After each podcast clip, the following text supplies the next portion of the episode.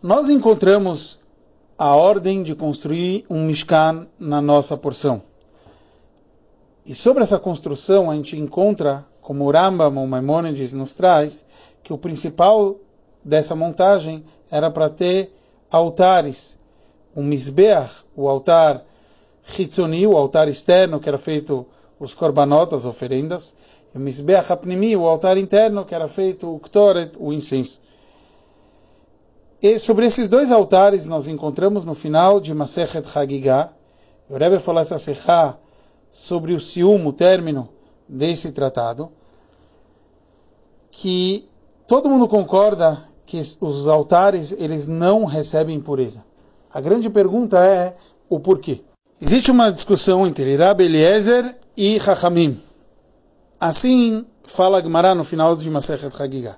Rabbi Eliezer fala que eles não recebem pureza porque a Torá chamou os altares e conectou eles à terra, e como a terra não recebe impureza, assim também o altar não recebe impureza. E o Chachamim, os sábios falaram, por causa da sua cobertura. Há várias explicações sobre isso. O Rebbe traz uma discussão entre Urashi e Uramba. Porém, analisando da forma do Rambam, o motivo pelo qual os altares não recebem pureza pelos nossos sábios é já que a ênfase do serviço deles era por intermédio de uma cobertura que está nula perante o seu propósito interior. E essa discussão entre os sábios, os Chachamim, o Rabanan e Rabbi Eliezer, é uma discussão semelhante, o Rebbe nos compara à discussão entre Bet Shammai e Bet Hillel.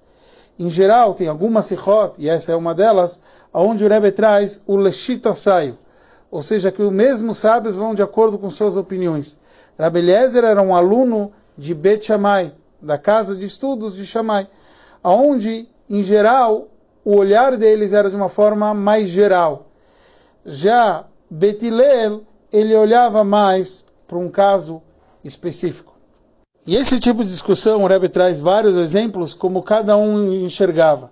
Então, Bet Shammai, de forma geral, eles veem como chamava o altar. Os altares foram chamados pela Torá de terra, então é terra. Já Bet Hillel, eles analisavam o conteúdo, já que o conteúdo desse altar ele era usado por intermédio de uma cobertura que está nula perante a sua essência, então, por isso que ele não recebe a sua impureza.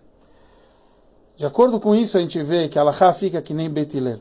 Que a gente deve enxergar cada Yudi na sua forma principal. E assim a gente encontra na discussão entre Bet Shammai e Betilel sobre uma noiva. Se a gente deve enxergar ela com seus defeitos ou não.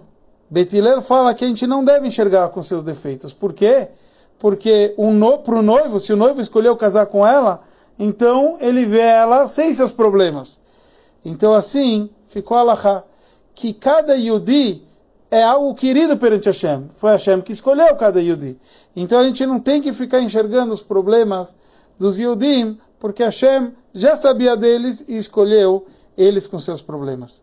Então, cada vez que a gente encontra um defeito numa outra pessoa, a gente tem que sim encontrar um caminho para ajudá-lo a sair disso, a mostrar o valor interior que tem de cada Yodi e que isso seja numa época melhor com a vinda de Mashiach em breve, Bezrat Hashem.